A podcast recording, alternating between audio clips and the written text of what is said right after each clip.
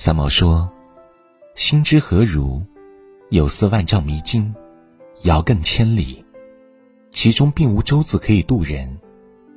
除了自渡，他人爱莫能助。”深以为然。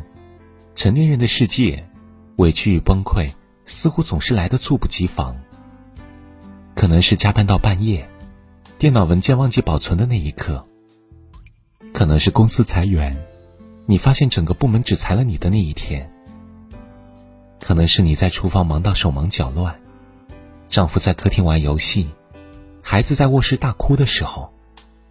每当这时，我们总是希望能够拥有一个摆渡人，帮助我们度过这些艰难的日子。然而，生活中许多黑暗困苦的时刻，都需要我们自己去度过。他人爱莫能助。世人悲欢，并不相通。小时候，我们小磕小碰时，就会伤心大哭；收到零食糖果时，就会开心分享，恨不得引起全世界的关注。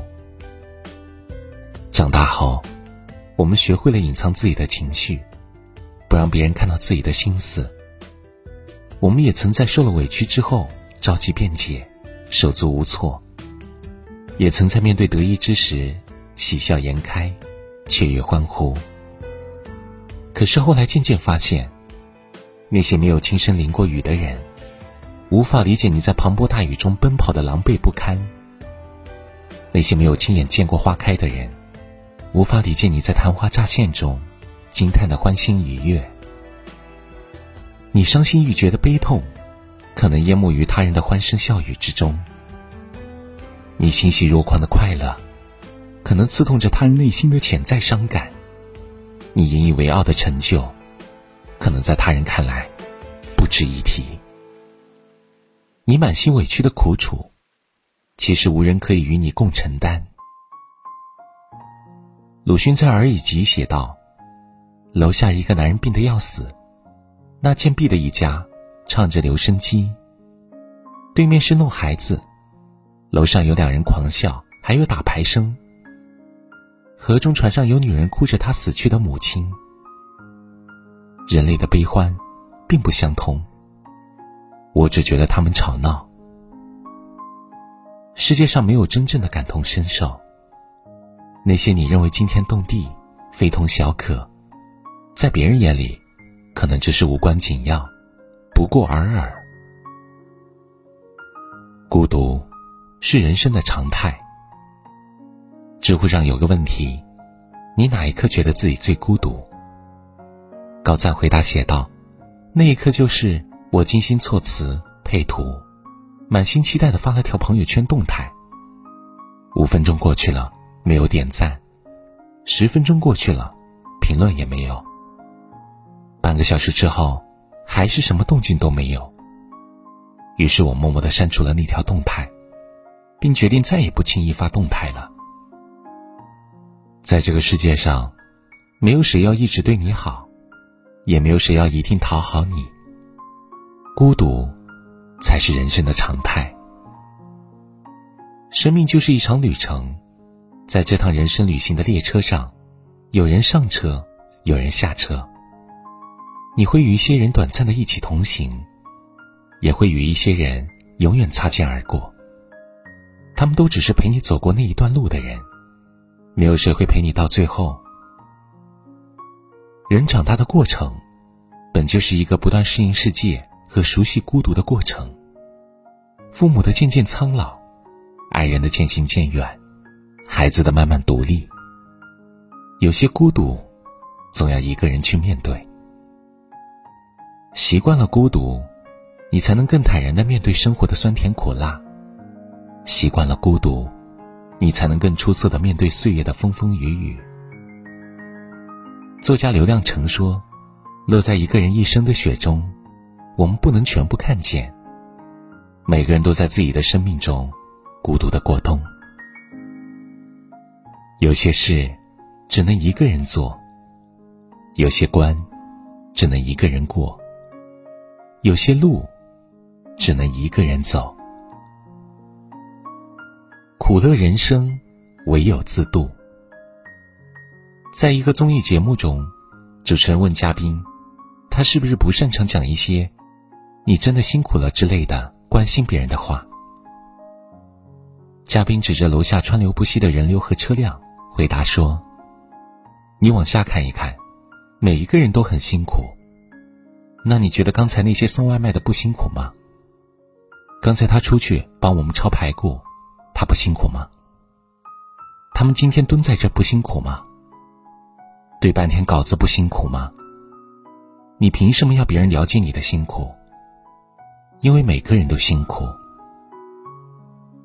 漫漫人生路，谁都不是一帆风顺，每个人都在自己的世界里升级打怪。当你觉得很累的时候，换个角度想想，这个世界上比你难的人还有很多，他们也还在努力向前挣扎奋斗，用力了。没有过不去的坎。白岩松在《痛并快乐着》一书中写道：“一个人的一生，总会遇到这样的时候，一个人的战争。这个时候，你的内心已经兵荒马乱、天翻地覆了。可是，在别人看来，你只是比平时沉默了一点，没人会觉得奇怪。这种战争，注定单枪匹马。”确实如此，人生不如意之事十有八九，可与人言无二三。我们内心的酸甜苦辣，只有自己才最明白。故而人生，还需自渡。外界的安慰与认可，只是浩瀚人生长河中的些许点缀，唯有自己内心的坚定与从容，才是通往生命终点的遍地繁花。人生的路上，总有那么一段漆黑的路需要你自己前行。但是熬过去，你就能看见春暖花开，姹紫嫣红。正如泰戈尔所说：“你今天受的苦，吃的亏，担的责，扛的罪，忍的痛，到最后都会变成光，照亮你的路。余生，愿你所有付出均有收获。”所有努力都不被辜负。走出了没有伞的屋，淋雨的每个人都无助，扔掉了早已选好的礼物，头也不回的故作，激动和鲜花都有些突兀，总有人蓦然回首停住。你总是唱着太痛的领悟，你自己清楚，可却控制不住。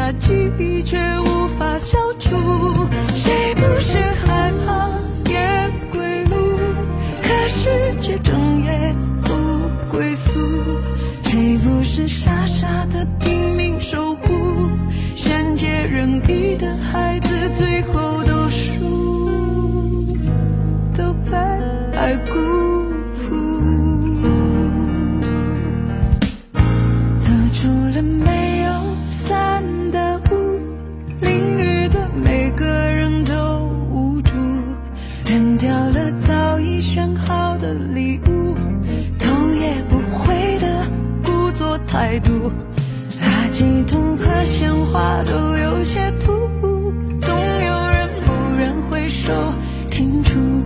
你总是唱着太痛的领悟，你自己清楚，可却控制不。